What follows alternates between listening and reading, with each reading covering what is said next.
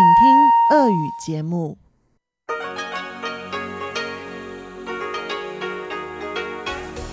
В эфире Международное радио Тайваня. Вы слушаете русскую службу Международного радио Тайваня. Здравствуйте, уважаемые друзья!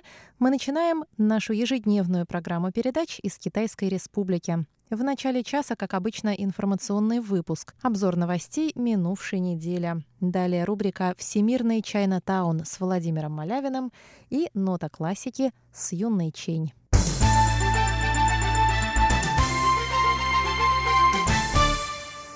Итак, давайте посмотрим, какие важные события происходили на этой неделе.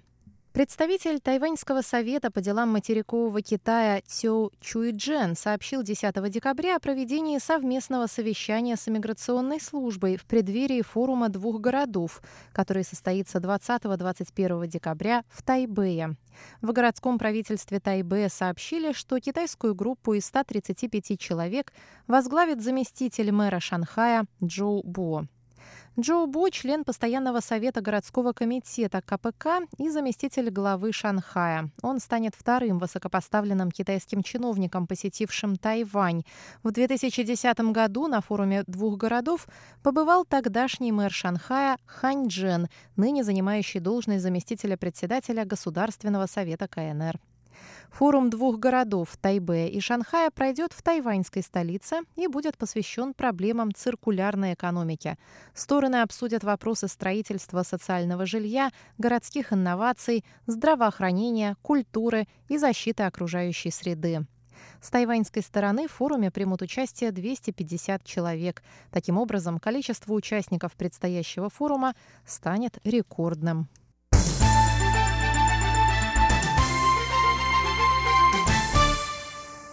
Заместитель пресс-секретаря Министерства иностранных дел Китайской Республики Оу Дзян Ань заявила 11 декабря, что решение Уругвая приостановить безвизовый режим с Тайванем могло быть вынесено под давлением Китая. Ранее, 29 октября, Уругвай сообщил о введении безвизового режима для граждан ряда стран, в том числе и Тайваня. Но 4 декабря власти южноамериканской страны сообщили об отмене этого решения по техническим причинам. По словам Оу, на решение уругвайских властей может оказываться давление со стороны КНР. В начале декабря руководитель главного таможенного управления КНР Ни Юэфэн посетил Уругвай с официальным визитом. По информации наших зарубежных представительств, а также с учетом частых двусторонних визитов официальных лиц Уругвая и КНР, мы не исключаем китайское вмешательство. Тайваньский МИД призвал власти южноамериканской страны принять правильное решение. Безвизовый режим может поспособствовать укреплению отношений двух стран. Тайвань и Уругвай разорвали дипломатические отношения в 1988 году. В том же году Уругвай установил официальные отношения с КНР. В настоящее время Китай является главным импортером на уругвайском рынке.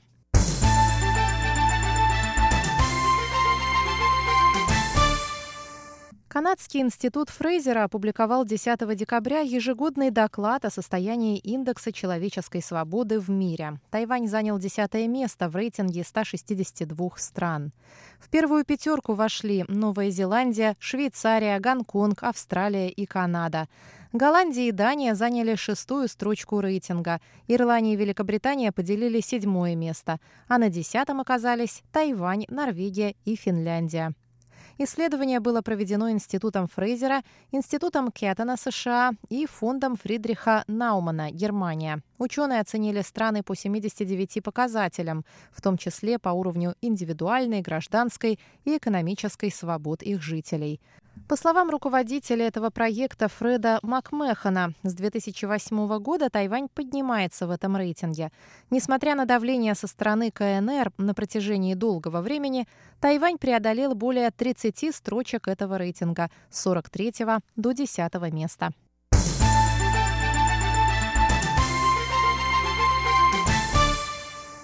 Комиссия по справедливой торговле Тайваня подписала 11 декабря меморандум о применении антимонопольного законодательства с королевством Эсватине. Меморандум касается сотрудничества в науке и технологиях, а также обмене и защите информации.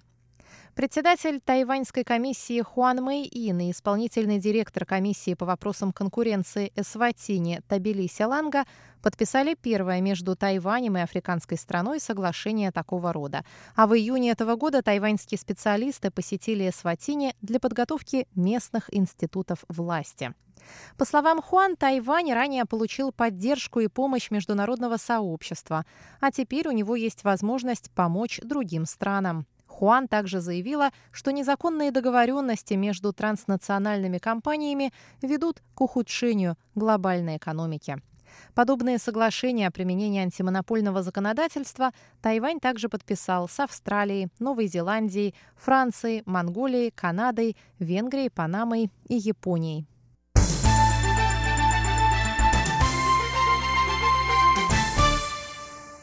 По Китаю продолжает распространяться африканская чума свиней. В 21 городе и провинции был зарегистрирован 91 случай.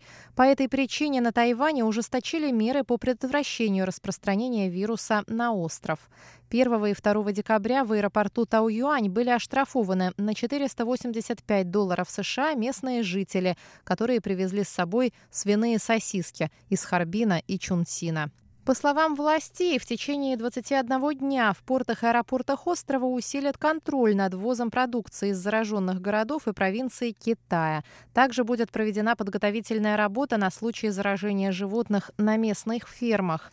А в пятницу стало известно, что любители импортного мяса, решившиеся на нелегальный ввоз мясных продуктов на Тайвань из стран, пораженных африканской чумой свиней, рискуют быть оштрафованными уже на сумму до миллиона новых тайваньских долларов.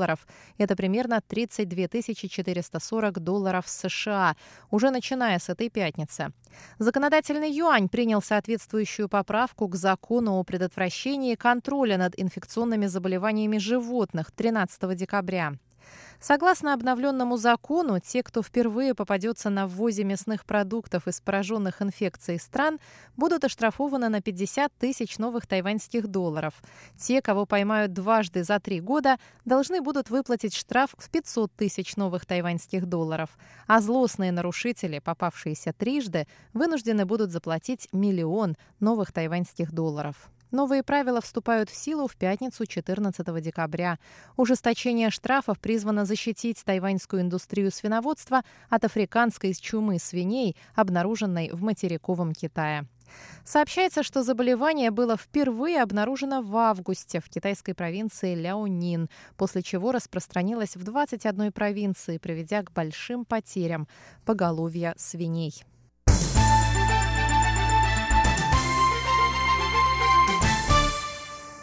Тайваньская Центральная избирательная комиссия объявила 13 декабря результаты пересчета голосов на выборах мэра Тайбе с минимальным отрывом в 0,3%. Беспартийный кандидат КВНЖ выиграл выборы и сохранил свой пост, который занимает с 2014 года.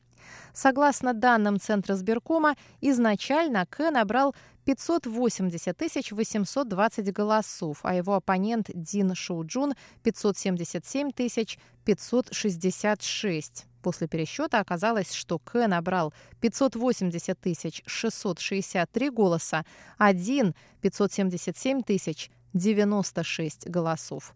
Кандидат от Демократической прогрессивной партии Дин Шоу Джун запросил пересчет голосов 27 ноября, на следующий день после объявления результатов голосования. По правилам на Тайване кандидаты имеют право просить пересчет результатов, если разрыв между ними составляет менее 0,3%.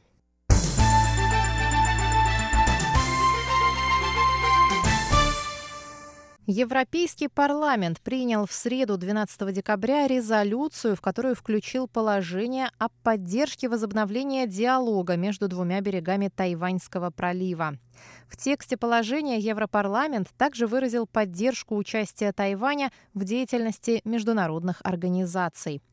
В положении Европарламент изложил важность для Евросоюза сохранения стабильности в Индотихоокеанском регионе.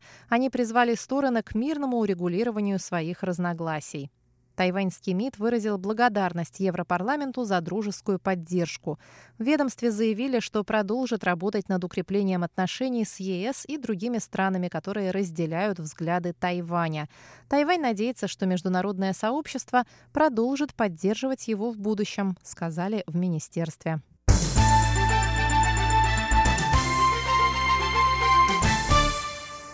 Министерство иностранных дел Китайской Республики заявило 14 декабря, что общественные организации, желающие принимать участие в международных мероприятиях под названием «Китайский Тайбэй», должны выполнять определенные условия ради избежания принижения статуса Тайваня. Заместитель пресс-секретаря Министерства иностранных дел Оудян Ань отметила, что в связи со специфической дипломатической ситуацией, сложившейся вокруг Тайваня, участники международных конференций и прочих мероприятий часто сталкиваются с противодействием со стороны Китая. Название «Китайский Тайбэй» является компромиссным, так как из-за давления Китая тайваньские участники международных мероприятий не могут выступать под официальным названием своего государства, то есть «Китайская республика». В то же время это название противоречиво и некорректно, добавила она. По словам Оу, правила использования названия «Китайский Тайбэй» существуют уже много лет. Эти правила в основном призваны помогать общественным организациям расширять глобальное присутствие, работать в полную силу и укреплять имидж Тайваня на международной арене. Правила были приняты для того, чтобы дать правительственным ведомствам рычаги помощи общественным группам. Они также призваны предотвращать умаление суверенитета Тайваня и нарушение прав общественных организаций, сказала Оу. МИД рекомендует отдавать предпочтение названиям «Китайская республика», «Китайская республика» в скобках «Тайвань» и «Тайвань» и не использовать название «Китайский Тайбэй», если этого можно избежать. Если же использование этого названия необходимо, то при его переводе следует использовать слово «джунхуа», что означает «относящийся к китайской цивилизации», и не использовать слово «джунго» — это название Китая. Избегать ситуаций, при которых Тайвань может быть каким-либо образом отнесен к Китаю, а в аббревиатурах сначала писать букву «Т» — Тайбэй, а потом уже «К» — китайский.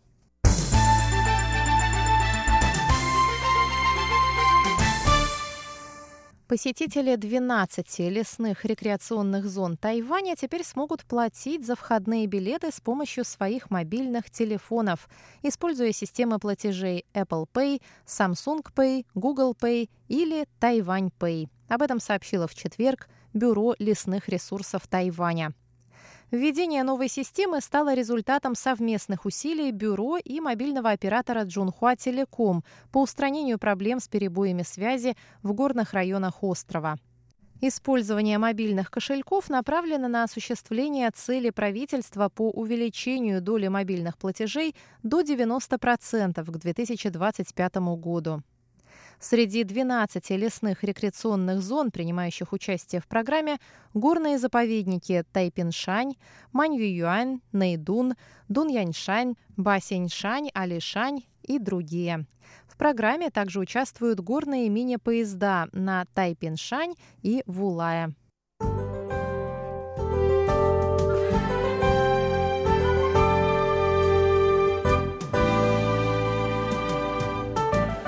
Прогноз погоды на воскресенье. В Тайбе ожидается дождливая погода, но, возможно, и прояснения от 14 до 22 градусов. В центральной части Тайваня, а именно в городе Тайджуне, будет солнечно и тепло от 15 ночью до 26 днем. Такая же прекрасная погода ожидается и на юге острова. В Гаусюне от 18 до 27 градусов и ясно. Сейчас в Тайбе облачная погода и 21 градус тепла.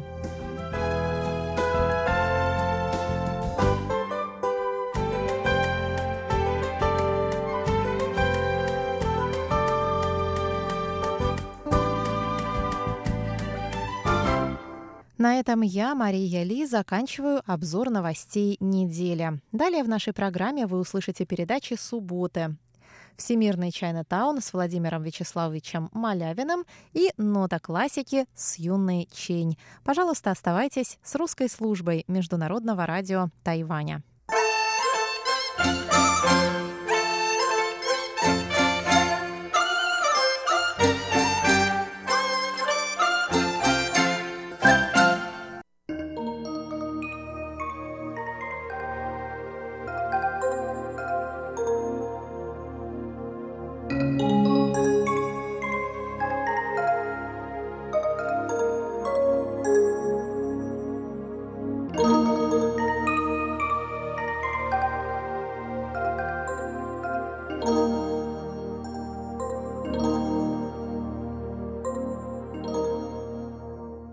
Говорит Международное радио Тайваня.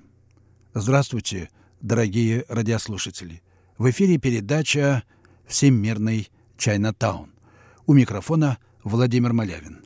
Я сегодня хочу продолжить начатый мною новый цикл передач в рамках этой программы, передач, посвященных методам и путям духовного совершенствования в Китае – эти передачи основаны на исследованиях, которые я подготовил для последнего тома серии переводов даосских канонов, которая издавалась вот на протяжении последних двух лет. Уже вышло четыре книги в рамках этой серии, хочу вам напомнить. Первые три посвящены философской прозе, и э, они посвящены э, канонам Ледзе и Джуанзе – Отдельная книга касается управления и стратегии в китайской традиции. И в этой книге изданы фактически новые переводы ряда очень важных сочинений на эту тему, такие как «Четыре канона Желтого Императора», вновь найденный текст в Мавандуе, э, это памятник учения так называемого Хуанди Лао Цзы, очень популярного разновидности даосизма – в э, Древнем Китае примерно с IV по III век IV века до нашей эры по третье столетие нашей эры. Ну и, конечно же, Гуйгудзе, э, знаменитый э, трактат о искусстве общения с людьми, и прежде всего делового и политического общения. Ну и, наконец, пятый том. Он посвящен аскезе и медитации – и то, что я сообщаю в этих э, наших передачах, это своего рода устный припринт моих исследований. Книга эта выйдет, вероятно, в марте, в апреле следующего года. Она уже э, подготовлена к печати. И мне хотелось бы поделиться с вами основными тезисами э, вот этого, этой книги. Там собраны переводы около десятка даосских сочинений, посвященных медитации и, как я называю, духовно-биологической практики.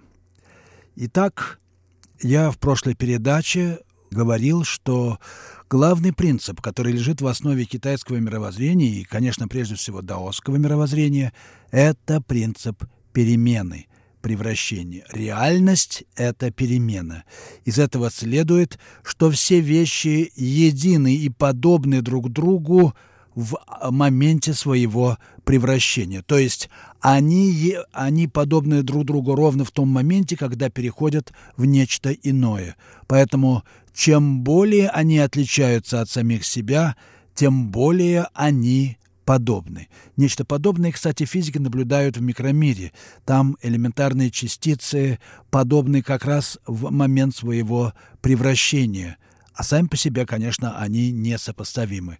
Это, кстати, очень важный тезис, который я хотел бы, чтобы вы, о котором э, вам э, надо было бы помнить, дорогие слушатели, потому что он объясняет очень многие особенности китайского поведения и мышления, ну, в частности, с одной стороны, вроде бы коллективизм и завязанность на совместность действия, а с другой определенная замкнутость и даже отчужденность китайцев друг от друга. Это э, здесь воспроизводится сама структура превращения, которая тем более подобна себе, чем больше она от себя отличается. Это структура того, что даос называли цзирань, быть таким самому по себе.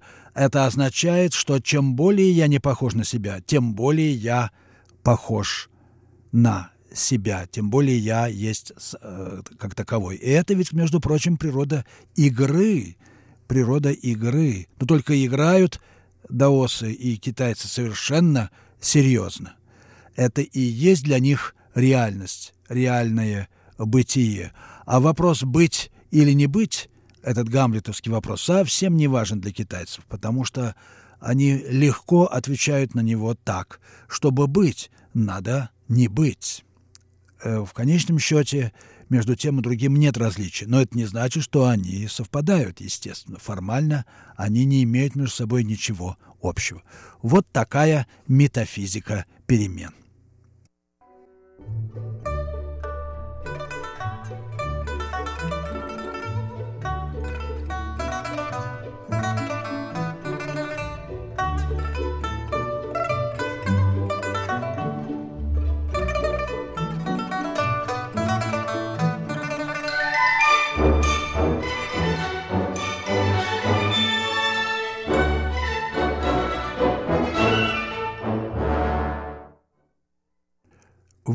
слушаете передачу «Всемирный Чайнатаун» Международного радио Тайваня. Передачу ведет Владимир Малявин. Я продолжаю рассказ о принципах духовного совершенствования в Китае. Это может быть наиболее важная для всего человечества сторона китайской традиции, наиболее востребованная в наши дни. Тем важнее поближе познакомиться с ней. Итак, то, что я сказал о природе превращения, означает, что для того, чтобы быть собой, мы должны перестать быть собой. Для того, чтобы победить, надо уступить. Это главный принцип военной стратегии китайцев, как известно. Ну и у Лао Цзы тоже так сказано. Чтобы, возвы... чтобы унизить, надо прежде возвысить. Чтобы сузить, надо прежде расширить. Вот такой смы... А этим объясняются вот такие странные парадоксы э, патриарха даосизма. То же самое и в политике.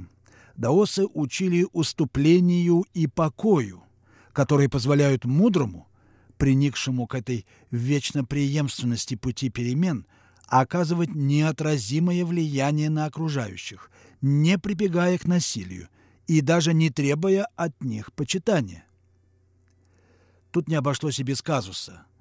Эти даосские миролюбцы, помимо прочего, стали любимцами записного деспота китайской истории Цинь Шихуанди, да и многих августейших особ после него. Это не значит, что они ответственны за тиранию. Э, просто э, здесь был соблазн э, для этих деспотов, для императоров утвердить свою власть вот так, таким необычным способом. Но ведь и по-русски мы говорим «унижение пачи гордости». Это, в общем-то, общечеловеческое качество. И легко понять, что перемена имеет вертикальную ось, известную иерархию, которая определяется точностью соответствия в сцеплениях, устанавливаемых превращениями мира. В любой встрече один участник превосходит другого в чувствительности духа – то есть в способности уступить, чтобы победить, и цельности опыта, а следовательно в действенности своих действий. Отсюда свойственный даосизму, как и конфуцианству, императив, то есть требование нравственного и духовного совершенствования. В силу акцента даосизма на цельности существования это совершенствование охватывает как телесное, так и духовные измерения опыта.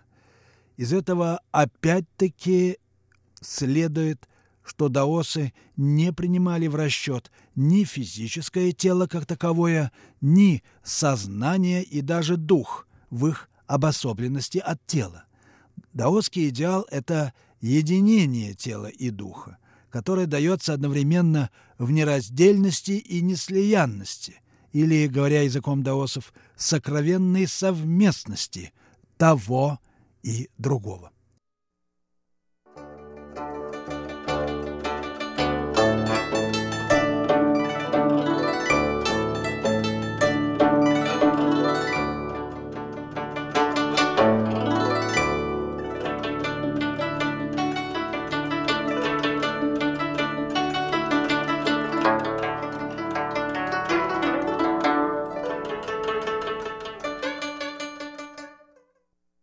Вы слушаете Международное радио Тайваня. Передачу «Всемирный Чайнатаун». Передачу ведет Владимир Малявин. Тема сегодняшней передачи – принципы личного совершенствования в китайской традиции. Я знакомлю вас, дорогие друзья, с исследованиями, которые я еще не опубликовал. Они будут опубликованы через 2-3 месяца в книге, посвященной даосской аскезии и медитации в рамках серии «Новые переводы даосских канонов», которые я издаю уже на протяжении двух лет. В Москве вы можете приобрести книги этой серии только в магазине «Фаланстер». Э, и, может быть, написав на центр средоточия, поскольку я сейчас э, живу на Тайване и не смогу вам лично ответить, вероятно, и прислать книги. Но магазин «Фаланстер» эти книги имеет, и прошу вас обращаться туда, если вас интересует эта серия. Итак, я только что сказал, что вот э, перемена – это одновременно Э, различия и тождество. И чем более мы различны, тем более мы тождественны. И это касается также иерархии. Высшее совершенство целиком находится в обыденности существования, растворено в ней. Оно имманентно жизни. Очень странное э, суждение, которое очень трудно логически обосновать мы отказываемся от физического тела ради тела сообщительности или тела совместности. Это тело, которое вмещает в себя всю Вселенную, весь мир, и одновременно не является материальным и не совпадает с нашим индивидуальным сознанием и телом. По, по этому поводу, по этой причине, я часто говорю, что китайцев объединяют не идеи, и даже не общие дела, а тела, или точнее одно тело. Тело Дао, тело Вселенского пути, тело мирового всеединства, которое есть чистая сообщительность, нематериальная и не духовная. Должен признаться, что э, европейцам, и, да и русским требуется очень много времени, чтобы привыкнуть к этой странной китайской логике – Э, чтобы не навязать ей свое понимание, свою логику, а просто принять ее. Для этого требуется большое усилие и большое терпение. Но здесь терпение э, стоит свеч, так сказать, потому что награды нам э, будет новое видение мира, которое чрезвычайно хорошо соответствует современной компьютерной цивилизации и вообще, как мне кажется, будет составной частью будущего человечества, которое неизбежно переживет глубокую трансформацию. Иное и неведанное, неведомое в родном и знакомом – вот явление даосской мудрости в человеческой жизни. И выражается оно самыми разными способами и стилями. Как я уже сказал, очень важный момент здесь – это момент игры, потому что именно в игре мы становимся самими собой, отличаясь от самих себя. Э, выражается оно в даосских сочинениях разными, в разных формах, в разных стилях, в разных жанрах – и возвышенном, и комическом способах, псевдофольклорным и, или псевдоакадемическом. Я говорю псевдо, потому что сами даосы говорят о несказуемом и поневоле изъясняются иносказаниями и метафорами, откровенно пародируя устоявшиеся стили рассуждения.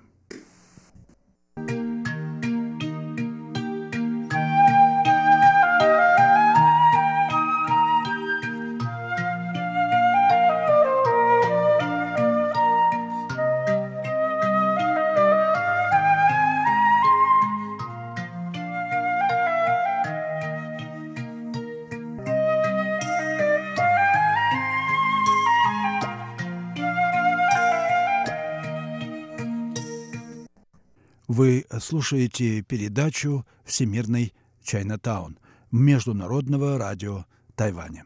Передачу ведет Владимир Малявин. Теперь я предлагаю задаться таким вопросом, говоря о э, традиции духовного совершенствования в Китае. Что является прототипом? Что, так сказать, поставляет материал для даосского совершенствования в общественной практике? Таким прототипом является не что иное, как ритуальное действие. Это подлинная сердцевина китайской цивилизации.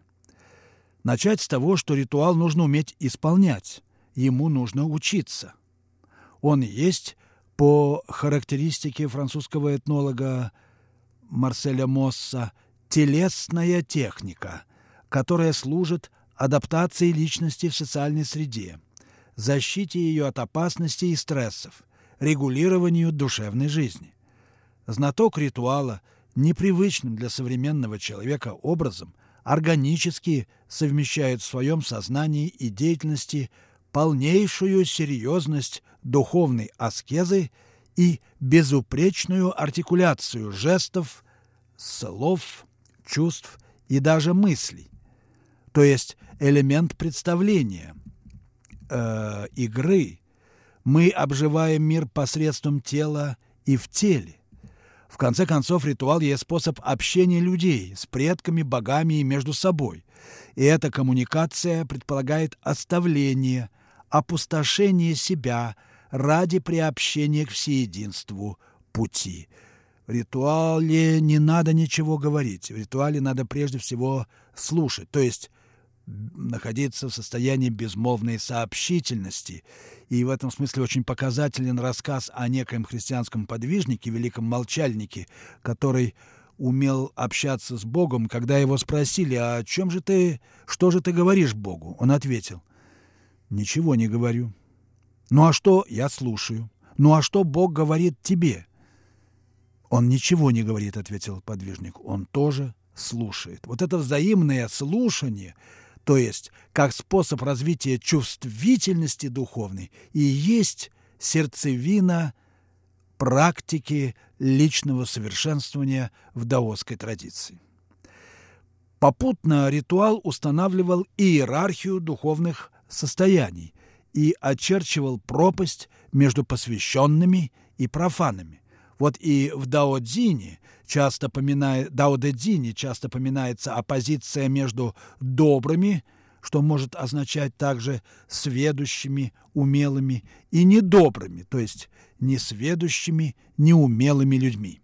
Иными словами, различие между подвижниками Дао и обычными людьми относилось одновременно к области знания, мастерства и нравственности. Древних текстах говорится, что при исполнении ритуалов звуком музыки откликаются определенные категории животных и духов, причем коммуникация регулируется музыкальной мелодией. Взгляд на мир в свете перемен воспитал в китайцах привычку рассматривать явления в рамках определенной серии событий, как вариации единой темы. Позднее в китайской живописи, когда мы имеем дело с серией зарисовок пейзажей или гор, само понятие вида обозначалось словом «перемена» – бень или хуа. Идеальный человек в конфусанстве виртуоз церемониала. Что касается даосов, то они выявляли бытийный исток ритуальных действий, всепокоряющая мощь жизненных превращений, в которой сливается духовное усилие и сама природа жизни. Даосское осмысление ритуала запечатлено, например, в классической формуле из Джуанзы, которая демонстрирует неодолимую силу воздействия опыта подвешенности, прихода грядущего в человеческой жизни. Там сказано «сидя как труп, он являет драконий образ, то есть апофеоз жизненности. Храня глубокое безмолвие, он издает громовой глаз». Так этот человек говорит – или молчит? Он э, покоится или движется? Вы э, слушали передачу «Всемирный Чайнатаун». Ее подготовил Владимир Маляев. Всего вам доброго. До следующих встреч.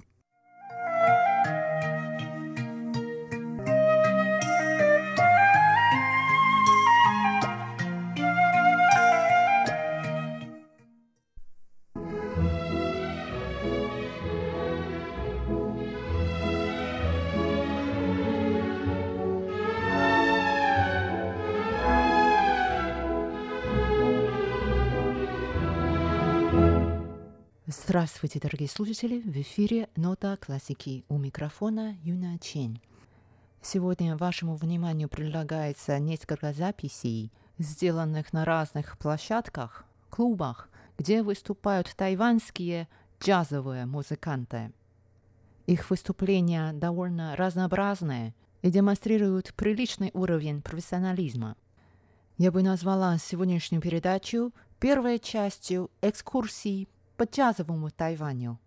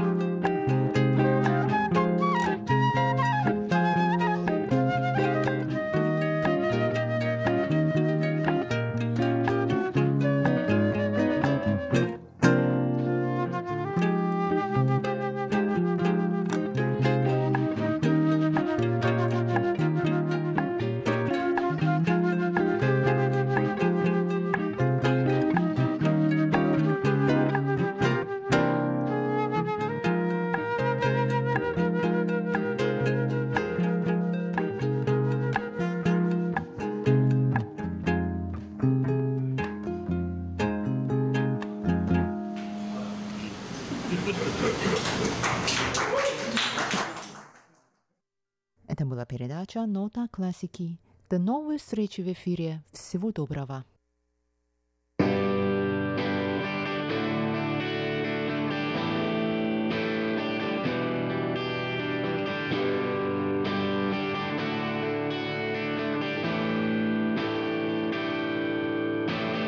Если хотите